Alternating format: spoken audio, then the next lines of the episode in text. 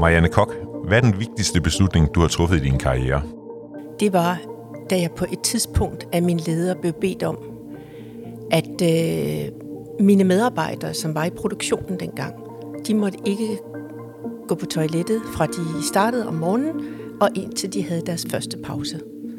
Og det var for mig simpelthen for meget. Man kunne simpelthen ikke bede mennesker om at gå på toilettet på tilfældige tidspunkter. Så på det tidspunkt, der sagde jeg farvel til mit job og gik til et helt andet job.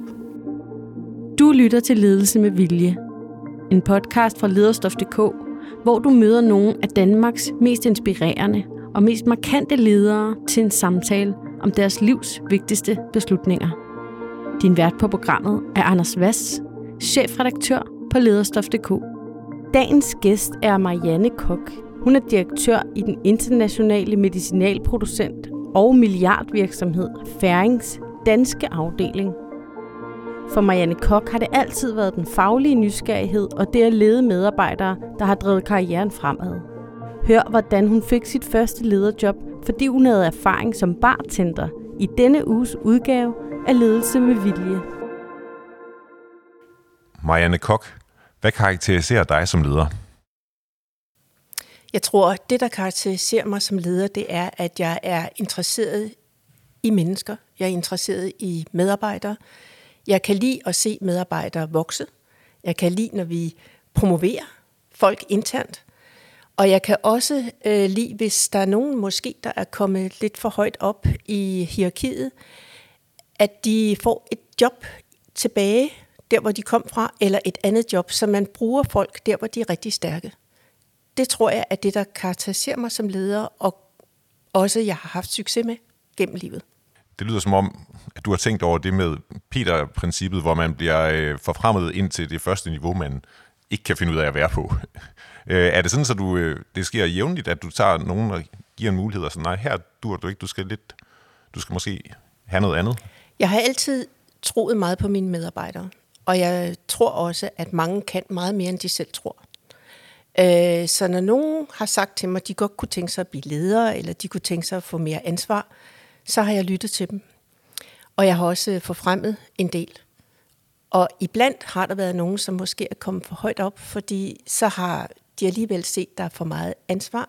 Der er personaleansvar. Der er nogle svære samtaler, man skal have en gang imellem.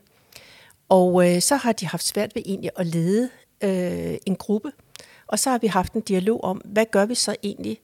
Øhm, var du glad der, hvor du kom fra, eller har du lyst til noget andet? Jeg tror generelt på, at mennesker øh, egentlig kan en hel masse. Øhm, og det, man skal tænke på, det er, hvad er man bedst til? Og det gælder som leder, men også som medarbejder. Men nu er du selv leder, og øh, på lederstof.dk, der er vi jo også, øh, vi elsker også ledere. Øh, er det ikke også bare øh, naturligt, at der er nogle medarbejdere, der hellere vil være ledere, end de vil være øh, det, de kom fra? Jo, der er absolut mange, der har øh, lederegenskaberne, som kommer fra øh, deres opvækst, fra deres barndom. Så øh, der er nogen, der er, jeg vil nærmest kalde det naturlige ledere.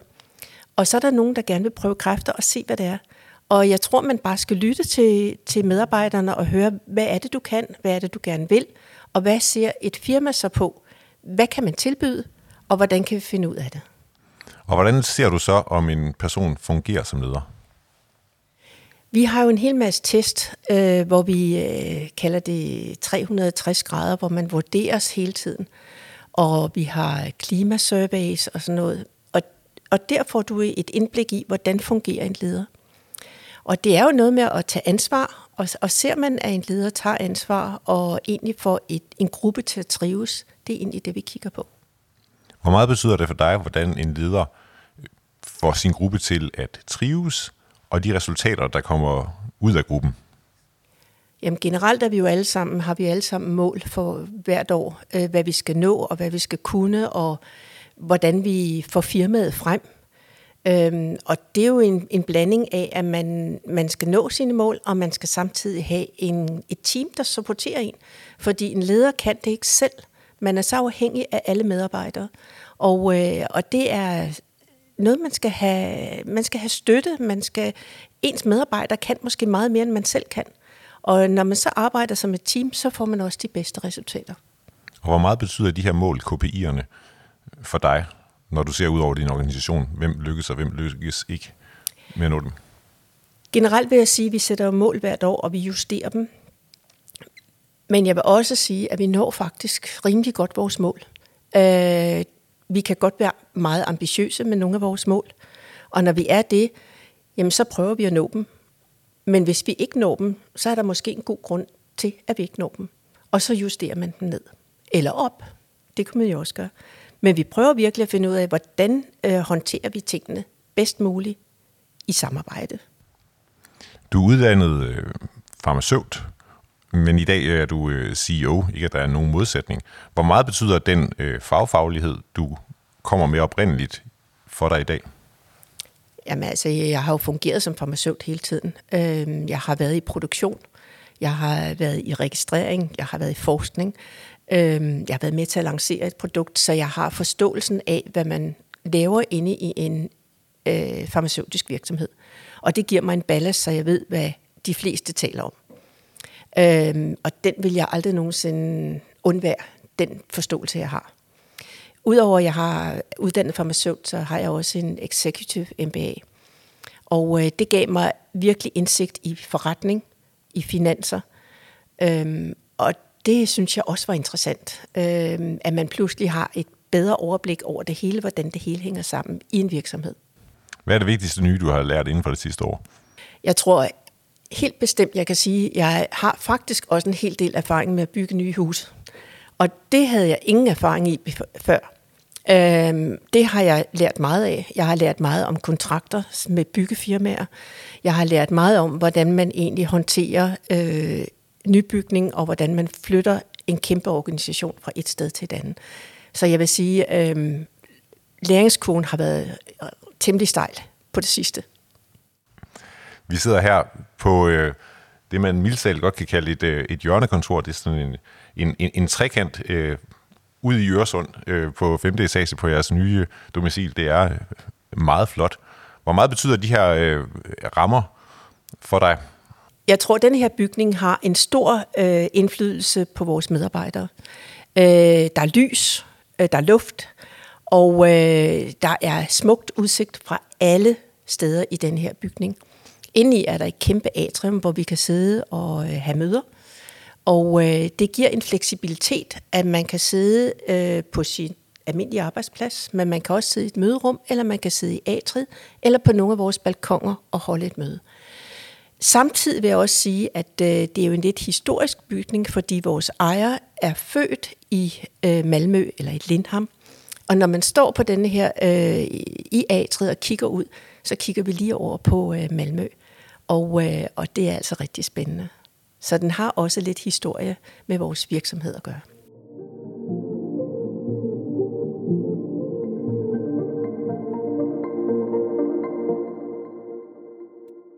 Du har været leder i øh, snart 40 år, og her i Ledelse med Vilje taler vi om de store beslutninger i din karriere. En af de første tog du øh, allerede som 28-29-årig, øh, hvor du øh, første gang står i den situation, at du skal fyre en medarbejder. Kan du fortælle, hvad der er, der sker dengang, og hvordan det har præget dig? Ja, altså øh, det der skete, det var, at jeg var i produktion, øh, og øh, vi havde både et daghold og et aftenhold. Og jeg havde en medarbejder, som øh, på aftenholdet, som meget tit var syg. Og øh, der skete det, at øh, nogle af kollegaerne kom til mig og sagde, at øh, hun faktisk havde et andet job, samtidig med jobbet på aftenholdet. Og øh, det synes jeg jo var lidt underligt, at man havde brug for to job. Og øh, jeg var dengang temmelig ung, havde måske ikke så meget erfaring med, hvad man gjorde. Øh, så det jeg tænkte, det var, at der måtte jo være en årsag til, at hun havde to job. Så jeg tænkte egentlig ikke så meget måske på at fyre hende, fordi når hun endelig kom på arbejde, var hun rigtig god. Men øh, jeg tog en kontakt øh, til hendes anden arbejdsplads. Og øh, der gik jeg over, og det var et plejehjem, og jeg kom over til forstanderen der og sagde direkte, om hun havde den her person ansat. Og det havde hun. Og øh, så ringede jeg hjem til den medarbejder, der var tale om, og fik fat i hendes datter, Jeg sagde, at jeg meget gerne ville tale med hende, om hun ville være sød og ringe så hurtigt som muligt. Og det gjorde hun næste dag. Og der kaldte jeg hende så ind til et møde, og sagde til hende, at jeg havde fundet ud af, at hun havde to øh, arbejdspladser, og hun nogle gange var nødt til at melde sig syg ude hos os for at gå på et andet arbejde, og det måtte man jo ikke. Og hun fortalte så, at hun havde en mand, som, som ikke arbejdede, og som måske havde lidt trang til flasken, så hun var nødt til at supportere familien. Og øh, det jeg gjorde, det var, at jeg sagde, hvad er det for et job, du helst vil have? Er det det hos os, eller det på plejehjemmet? Og hun valgte plejehjemmet. Så jeg sagde til hende, at øh, jeg fyrede hende ikke, men jeg sagde til hende, synes du så ikke, det er en god idé, at du selv siger op? Og det gjorde hun. Så hun endte med at have sit job på plejehjemmet, men hun kom tilbage til mig et halvt år efter, og det synes jeg er det, der har været virkelig vigtigt for mig. Hun kom tilbage til mig og fortalte, at nu var hun blevet skilt fra sin mand, og at hun havde det så godt på plejehjemmet, og at jeg havde opdaget det, det gjorde hendes liv så meget nemmere. Og der tror jeg, der fandt jeg ud af, at man skal nogle gange kigge lidt på, hvad er det, der gør, at nogle medarbejdere, nogle mennesker, egentlig har to jobs, eller melder sig syge uden grund, i stedet for bare at gå ud og have fyringshatten på. Har du oplevet det mange andre gange også? Altså ikke i den her situation, men, men, men andre gange, hvor man kan sige, der har været noget personligt på spil for nogle medarbejdere? Det kommer der for os alle sammen. Der kommer altid noget på spil for os alle sammen. Øh, det kan være skilsmisser, det kan være alt muligt, som gør, at man på et tidspunkt i sit, sin karriere, i sit arbejdsliv, ikke øh, kan arbejde 100%. Og der tror jeg, det er vigtigt at finde ud af, hvad er årsagen til, at man nu måske kommer på arbejde og ikke har det så godt, eller hvad der ellers kan være. Fordi det er altid en mix af alle de input, man, man har som menneske. Er det, det kan være hjemmefronten, det kan være familie, det kan være arbejde, der går ind på. Og det synes jeg, man skal prøve at, at være opmærksom på, når man er leder. Hvad er din egen historie af den slags? Jamen, jeg tror ikke, jeg har så meget historie af den slags. Jeg, øh, jeg tror, jeg har måske ledelse helt normalt inden, fordi jeg er storesøster, og har nok altid været opmærksom på at håndtere mindre søskende. Så jeg tror måske egentlig, øh, det ligger meget naturligt.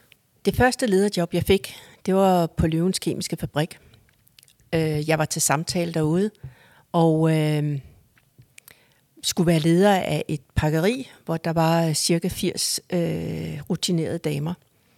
Og øh, jeg sidder til samtale med min kommende chef, og øh, han spørger, om jeg har noget ledelseserfaring. Og det havde jeg jo egentlig ikke. Jeg var 26 år, så man havde jo ikke så meget ledelse øh, på studiet.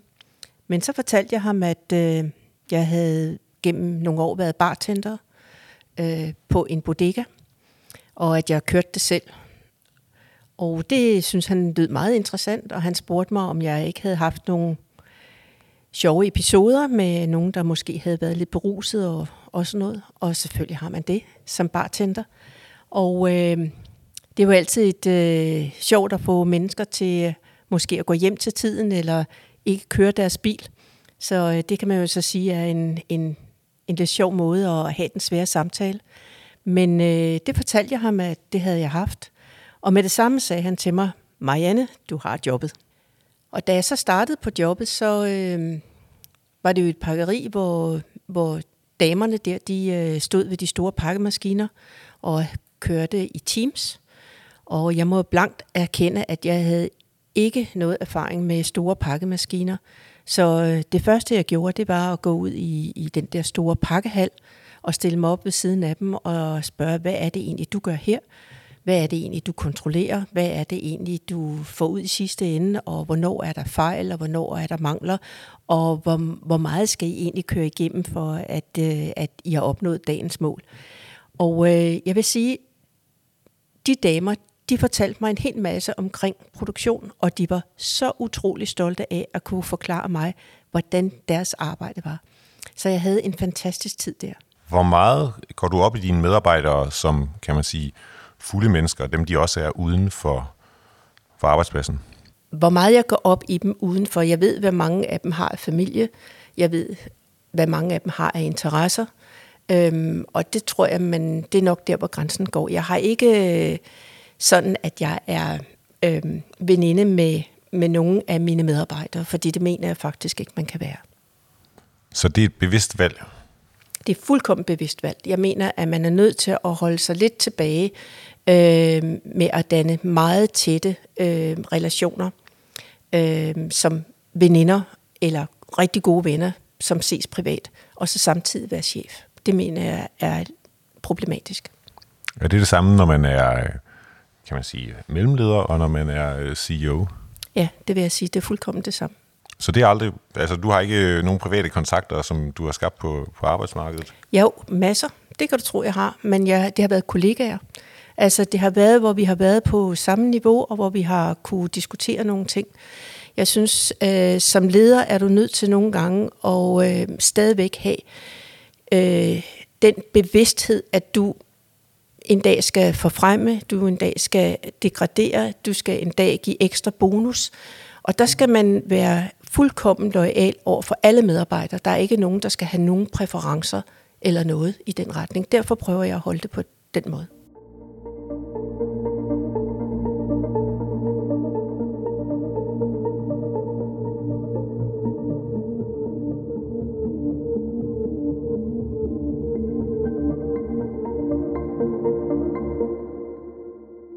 Og fair, det er måske sådan lidt et, øh, et kodeord for, for, for flere af de beslutninger, som du har fremdraget her, som vi, vi taler om i dag.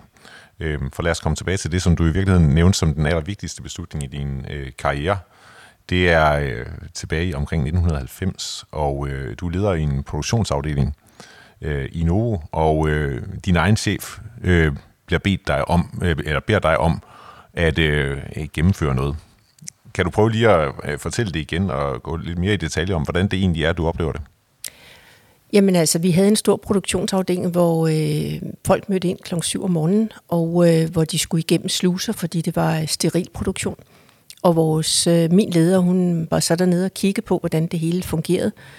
Og øh, jeg kom ind kl. 8 og blev kaldt til samtale, og øh, der havde hun stået dernede og kigget på, hvordan øh, medarbejderne kom ind og skiftede tøj, og hvor hurtigt de kom til maskinerne.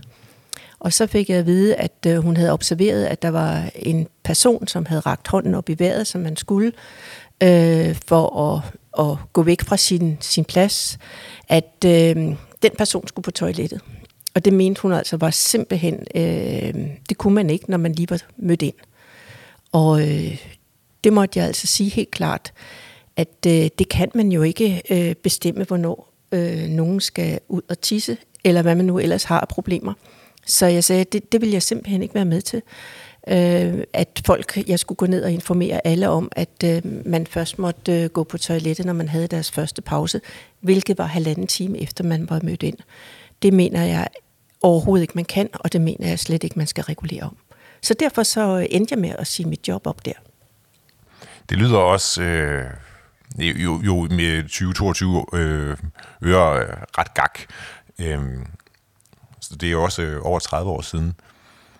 Hvordan har du oplevet sådan hele ledelsesfaget udvikle sig siden da? Jeg går ikke ud fra, at det er noget, der sker nede øh, i jeres øh, R&D-afdeling hernede. Jeg tror, at øh, det, man kiggede på dengang, det var meget effektivisering. Og øh, måske har det også været det, der har været tanken øh, ved min leder dengang, at hvordan effektiviserede vi mere, og at der ikke blev nogen stop i produktion og hvad der ellers kunne være. Jeg tror, det har udviklet sig rigtig meget, fordi i dag er der ingen, der vil acceptere sådan noget. Øh, og jeg, øh, da jeg accepterede det og sagde, at det ville jeg slet ikke være med til, det var virkelig en overraskelse for, for ledelsen dengang. Men i dag, der, øh, der har du slet ikke samme kontrol, du har heller ikke samme du vil aldrig gøre det i dag, fordi i dag bestemmer mange medarbejdere selv. Du kan også se, at i dag har man jo fleksibelt arbejde. Øh, vi tillader to dages arbejdsuge øh, hjemmefra, hvis man vil, og det passer ind i forretningen. Så øh, der er jo ikke det samme kontrol. Altså man stoler på sine medarbejdere. Man stoler på, at når man har nogle mål, så er det også det, man går efter som medarbejder. Og, øh, og jeg, mange er, altså, man, man er i stand til det. Øhm, og jeg ville da også selv være, have det meget underligt, hvis jeg skulle kontrolleres, øh, når jeg sad hjemme og arbejdede. Så derfor er man nødt til nogle gange at kigge på sig selv og sige, hvad vil jeg selv acceptere? Og det, øh, sådan er det i dag. Det, det er slet ikke på samme måde. Som leder for ledere, det er man jo, når man er, man er CEO. Hvordan sikrer du sig så, at, at de værdier, som, som du står for, kommer godt ned gennem organisationen? Jamen i dag, der øh, gør jeg det, og det har jeg altid gjort. Jeg har gået meget rundt øh, i de organisationer, jeg har været ansvarlig for. Øh, jeg har også en ledergruppe, hvor jeg informerer om, hvad det er, jeg gerne ser, hvordan jeg håndterer tingene. De har jo også set gennem årene, hvordan jeg nogle gange justerer øh, op eller ned, og, og hvordan vi egentlig øh, reflekterer over, hvor godt medarbejderne egentlig arbejder. Og det synes jeg er vigtigt. Og i dag, der går jeg altså rundt, øh, og det har jeg altid gjort. Så jeg følger lidt med, hvad der, hvad der foregår i de forskellige områder. Og hvis der er nogen ledere øh, i din egen gruppe, eller på nogle niveauer under dig, hvor, øh, hvor de der værdier ikke øh, matcher dine, hvordan håndterer du det så?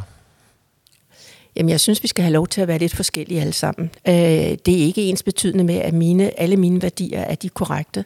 Jeg synes, der er mange, der øh, har rigtig gode værdier, som måske øh, maker mere sens i en speciel område, end øh, lige det, jeg står for. Men overordnet, så, øh, så, så at virkelig være fokuseret på medarbejdere, det tror jeg, at øh, der er rigtig mange af vores ledere, de er. Og det ser vi også, fordi de er interesserede i det. De kommer med gode forslag, når vi har ledelsesmøder og sådan noget. Så der er meget aktivitet. Hvordan adskiller den øh, 30-årige øh, Marianne Kok fra den gang sig fra øh, den noget ældre i dag, og noget mere erfarne, og med en noget højere stilling? Jeg tror, at nogle af de samme værdier er, er, er det samme, men jeg er nok mere rolig, end jeg var dengang. Øh, fordi nu har jeg erfaringen, og øh, ved, hvordan man takler forskellige øh, situationer. Jeg tror mange gange, når man står som ny leder, øh, så det, der er svært for en, det er at finde ud af, hvor meget lytter du til medarbejderne, hvor meget er du nødt til at, at have input for egentlig at kunne tage beslutninger. For man finder faktisk ud af som leder, at man kan ikke alle de ting, som man forventer, at man selv skal kunne. Og det skal man acceptere, at man kan det ikke, men dine medarbejdere kan. Og øh, jeg tror, det er vigtigt bare at øh, være klar over, at som leder, så er der nogle ting, du kan, men du er rigtig god til at lytte. Og øh, så kan du tage de rigtige beslutninger, fordi det er nok beslutningerne, der er det vigtige. Er der nogen, øh, du inddrager i dine beslutninger, som ikke er din nærmeste ledelseskreds? Taler du med din familie, med venner omkring de der allersværeste beslutninger, og dem man nogle gange står alene med som CEO? Jeg har øh, en mand, som jeg nogle gange drøfter det med, øh, men generelt tror jeg nok, jeg øh, meget ofte tager nogle af mine tætte medarbejdere og drøfter nogle af tingene med dem. Øh, og der ser jeg dem som, som rigtig gode kolleger. Øh, og øh, at det er vigtigt, at vi står sammen som ledelsesteam og har den samme opfattelse. Så selvom det er måske mig, der, der skal tage den endelige beslutning, så er jeg faktisk helt sikker på, at jeg har mine ledere med mig. Og hvordan er du sikker på, at de tør at være helt ærlige, øh, for at gå tilbage til det der, at man kan ikke være vinder øh, med, med dem, man er, man, man er chef for, øh, når du skal have råd fra dem? Altså, vi har her, at vi er meget åbne og ærlige, og vi taler meget direkte med hinanden. Øh, det princip har vi altid haft. Og øh, jeg øh, får kritik af mine medarbejdere, og det sætter jeg pris på. Fordi øh, jeg mener ikke, at nogen som helst er perfekte. Heller ikke mig selv. Så jeg er også nødt til at lytte til, hvad er deres øh, syn på mig? Hvor er det, jeg kan blive bedre? Fordi det gælder os alle sammen lige meget, hvor du sidder i et hierarki. At vi kan alle sammen prøve at blive bedre, fordi vi er stadigvæk et team. Og det er ikke sådan i dag, at selvom man sidder på toppen, så bestemmer man det hele. Det gør man ikke. Du skal have dit team med dig. Og det er det, der er udfordringen nogle gange, men det er vigtigt.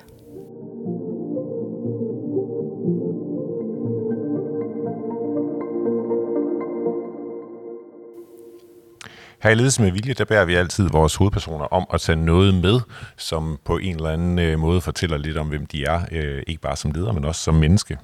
Og øh, du har taget et, øh, et billede med. Kan du fortælle, hvad det viser?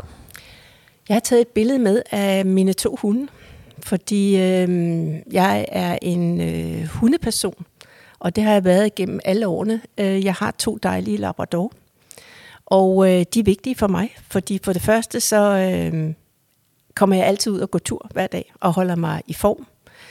Men øh, jeg er også rigtig glad for mine hunde, fordi øh, jeg træner dem. Og øh, jeg har lige, den ene af dem er en lille valp, øh, som jeg er i fuld gang med at træne. Og øh, jeg ser det som noget af det samme som ledelse.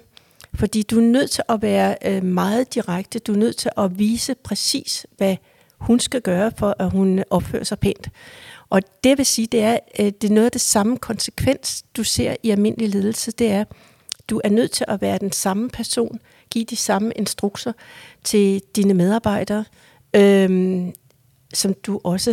Øh, det er noget af det samme princip, som du bruger, når du træner en hund.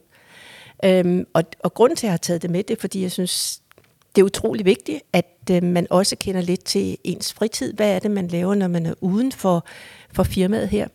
Og øh, det at komme ud og gå i naturen øh, og bare være øh, et med, med et dyr, det er fantastisk.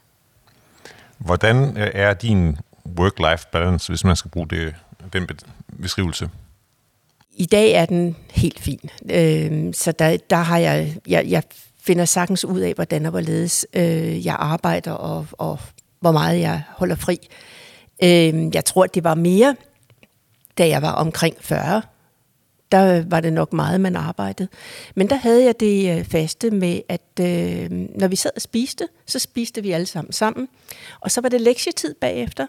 Og på den måde, så øh, kunne man jo sidde og lave lektier øh, sammen med, med min søn og min mand, så sad vi omkring bordet og, og hyggede os med det. Så øh, det har været, at øh, selvfølgelig har der været mange timer, der er lagt ned i, i arbejdet, men det har ikke været surt. Det har været sjovt hele tiden. Og øh, jeg synes, det der har været sjovt, det er alle de udfordringer, man har. Øh, ikke kun som leder, men også når man skal opnå sine mål. Hvordan er det egentlig, du opnår dem? Og øh, hvad er det, du gør for, at du når i mål? Og det, øh, det synes jeg har været utrolig sjovt. Skal det forstås sådan, så det, der driver dig i virkeligheden, mere er processen end resultaterne? Jeg er også drevet af resultaterne, fordi jeg vil gerne levere, og det, øh, det, sådan har jeg altid haft det. Men det er vigtigt for mig, at processen er korrekt. Det er vigtigt, at, øh, at jeg har medarbejderne med mig. Det er vigtigt, at, man ligesom kigger på, målet er der, men du skal ikke nå målet for alt. Du skal være sikker på, at det er det rigtige mål på den rigtige måde. Hvad er det, der gør det allermest meningsfuldt for dig at være øh, CEO for Firing? Det er at få lov at være med til at have bygget den her organisation, og stadigvæk bygge den, fordi vi øh, skal stadigvæk have flere medarbejdere ind. Og så måske også gøre, at øh, færing er mere på landkortet i Danmark. Det har vi ikke været så meget. Det øh, er det, der, der driver mig i dag. Og, øh, og jeg synes, det er spændende at få lov til at vise virksomheden, fortælle, hvad vi kan, og samtidig også øh, det her fantastiske byggeri, som øh, mange er rigtig meget interesseret i at komme og se. Hvornår er det sjovest at gå på arbejde? Ja, jeg må jo så tilstå, at for mig er det sjovest at gå på arbejde hver dag. Øh, jeg elsker at komme herud og øh, mødes med medarbejdere og kollegaer. Øh, så for mig er hver dag en fantastisk dag.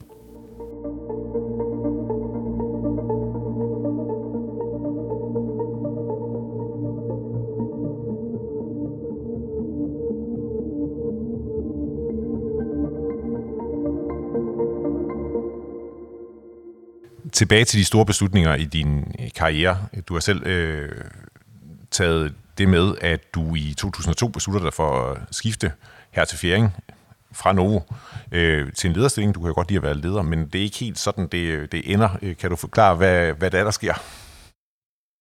Altså, øh, grunden til, at jeg egentlig forlod Novo Nordisk, det var jo, at øh, jeg skulle have været direktør derude, og så pludselig var der en direktør for meget, som, som skulle placeres ind. Øh, så jeg fik da en meget undskyldende mail. Og så lige pludselig, så er man jo lidt mere ops på, når headhunter de ringer.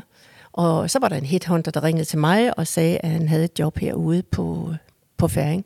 Og det, øh, jeg må blankt tilstå, at jeg var ikke helt sikker på, at jeg vidste, hvad Færing var, fordi jeg troede først, det var Sjæring. Men øh, jeg kom til interview herude, og, øh, og fik så jobbet herude som øh, global registreringschef. Og jeg havde været øh, ansvarlig for registrering i Novo Nordisk for, for hvad, omkring 100 medarbejdere. Så øh, jeg synes, det var en lille område, jeg fik her. Men øh, da jeg havde rigtig meget erfaring med øh, global øh, håndtering af myndigheder, så øh, var vi ude i Japan, øh, mig og min, min chef dengang, og øh, skulle have tingene til at blive sat op, så vi fik en udviklingsfunktion derude. Og min chef øh, havde ikke helt øh, kendskab til, hvordan man arbejder i Japan. Så øh, vi, han fandt hurtigt ud af, at det var jeg nok bedre til. Så derfor så fik jeg også jobbet ved siden af at få etableret en udviklingsfunktion i Japan, som jeg gjorde, og det gjorde jeg i fire år, samtidig med, at jeg havde min registreringsafdeling her. Og så da det var overstået, så gjorde jeg det også lige i Kina, for det synes han, jeg havde gjort godt i Japan. Jeg bliver nødt til lige at spole tilbage til der, hvor du siger, at øh, du øh, er blevet sat en direktør... øh, i, øh, i vente, og så får du en mail om, at, at den får du ikke alligevel.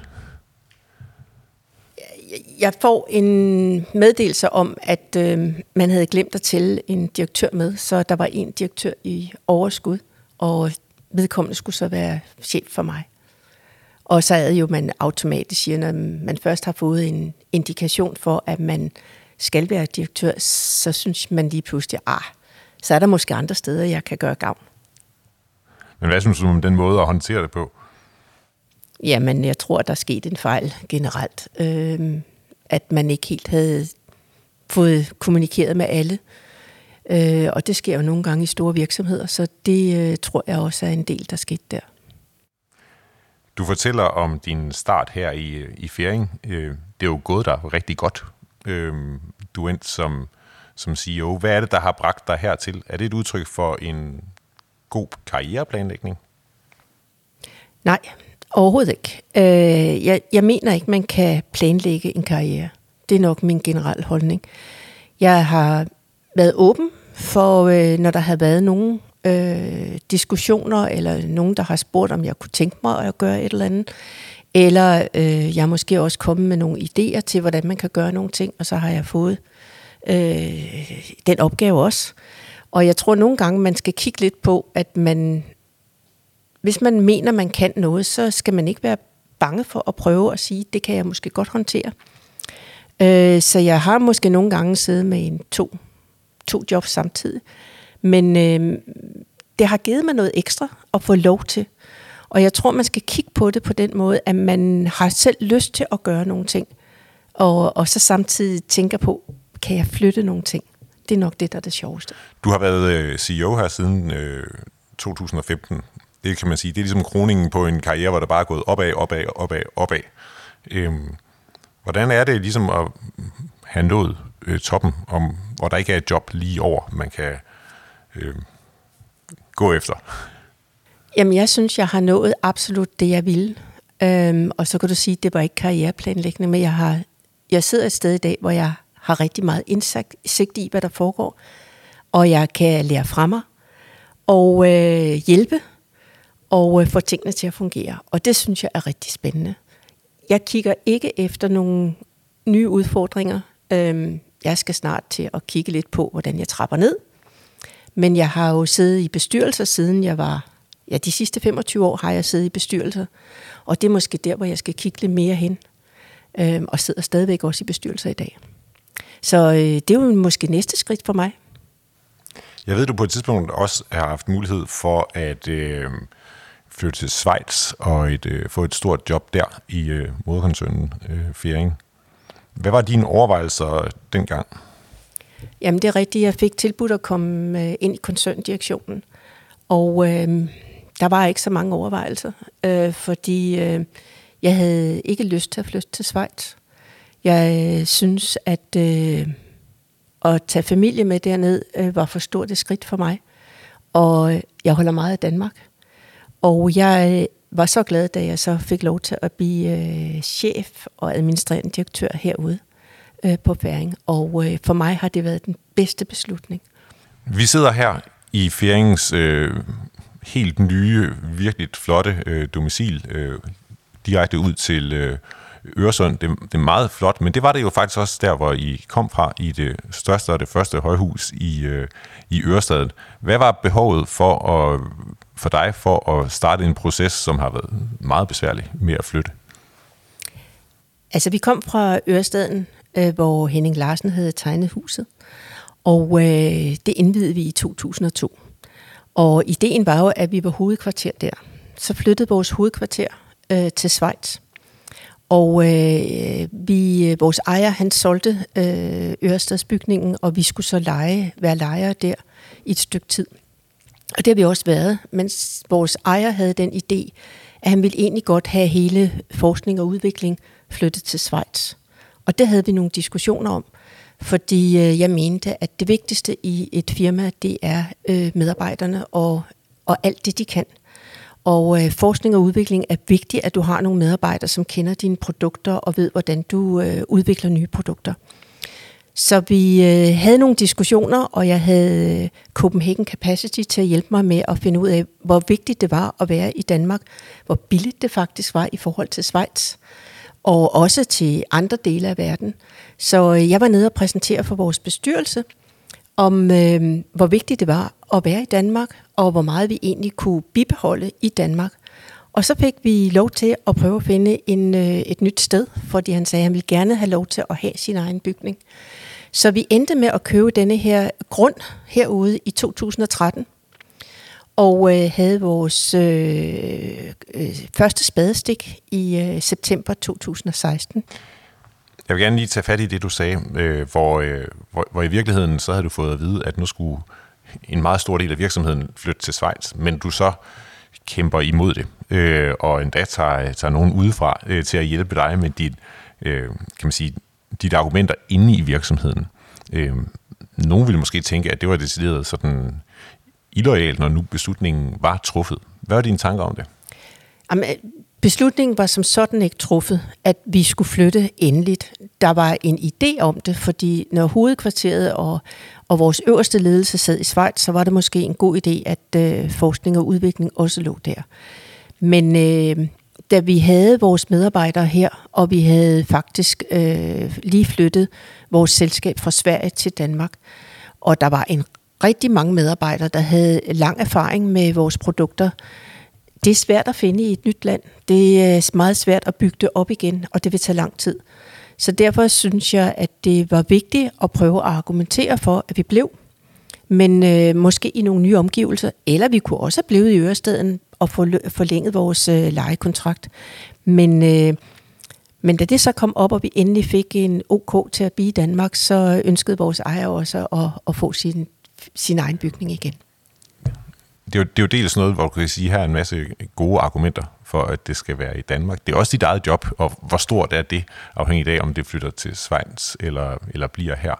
Så hvor meget betyder de to ting sådan inden i dig i forhold til hinanden? Altså det, jeg tror, jeg tænkte på dengang, og som jeg stadigvæk vil tænke på i dag, det er, hvad er det, der er vigtigst for firmaet? Hvad er det, der er vigtigst for firmaet øh, for at få nye produkter på markedet? Og jeg tror, at man, det er nemmere for et firma, at man bliver et sted, øh, hvis man har medarbejderne til det. Øh, det er svært at skifte så mange medarbejdere ud, og det vil jeg øh, aldrig nogensinde gå med til. Jeg vil virkelig prøve at, at argumentere alt, hvad jeg kunne for det. Og den anden ting, som jo egentlig man nok ikke havde tænkt på så meget, det var, at det faktisk var meget billigere at have medarbejdere i Danmark i forhold til Schweiz. Og vores infrastruktur er jo utrolig god her. Og så har vi hele Medicon Valley Alliance. Og det er altså vigtigt, at vi både har kan trække medarbejdere fra hele Skåne og også fra, fra hele Øst Danmark.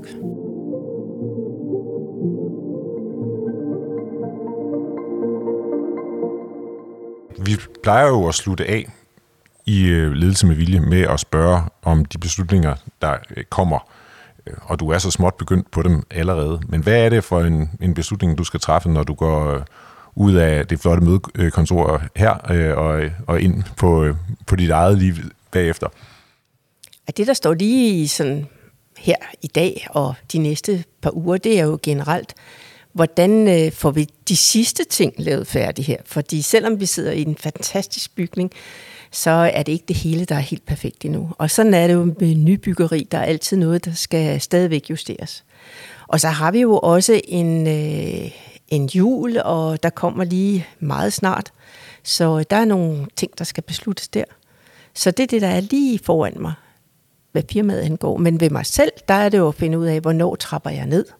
Og øh, det begynder jeg at tænke på. Når du så skal trappe ned, er du i stand til det? Arbejdet, sådan, det du har lavet her, har jo fyldt så meget.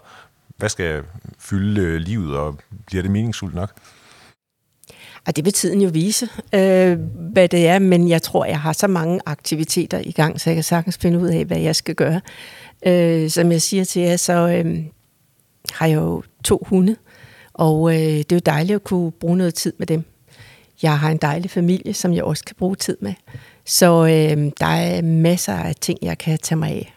Og øh, helt forlade øh, arbejdsmarkedet, det tror jeg aldrig, jeg rigtig kommer til. Det tror jeg ikke. Tak for det, og tak fordi du er med i Ledelse med Vilje. Velkommen. Du har lyttet til Ledelse med Vilje, en podcast fra lederstof.dk. Du kan abonnere på podcasten i din foretrukne podcast-app, og vi bliver glade, hvis du også giver os en anmeldelse og nogle stjerner med på vejen. Alle de topchefer, vi taler med i Ledelse med Vilje, deler deres bedste råd om ledelse inde på lederstof.dk. Så gå ind på sitet og få inspiration til, hvordan du selv bliver en bedre leder. Bag lederstof.dk står lederne, Danmarks største interessefællesskab for ledere.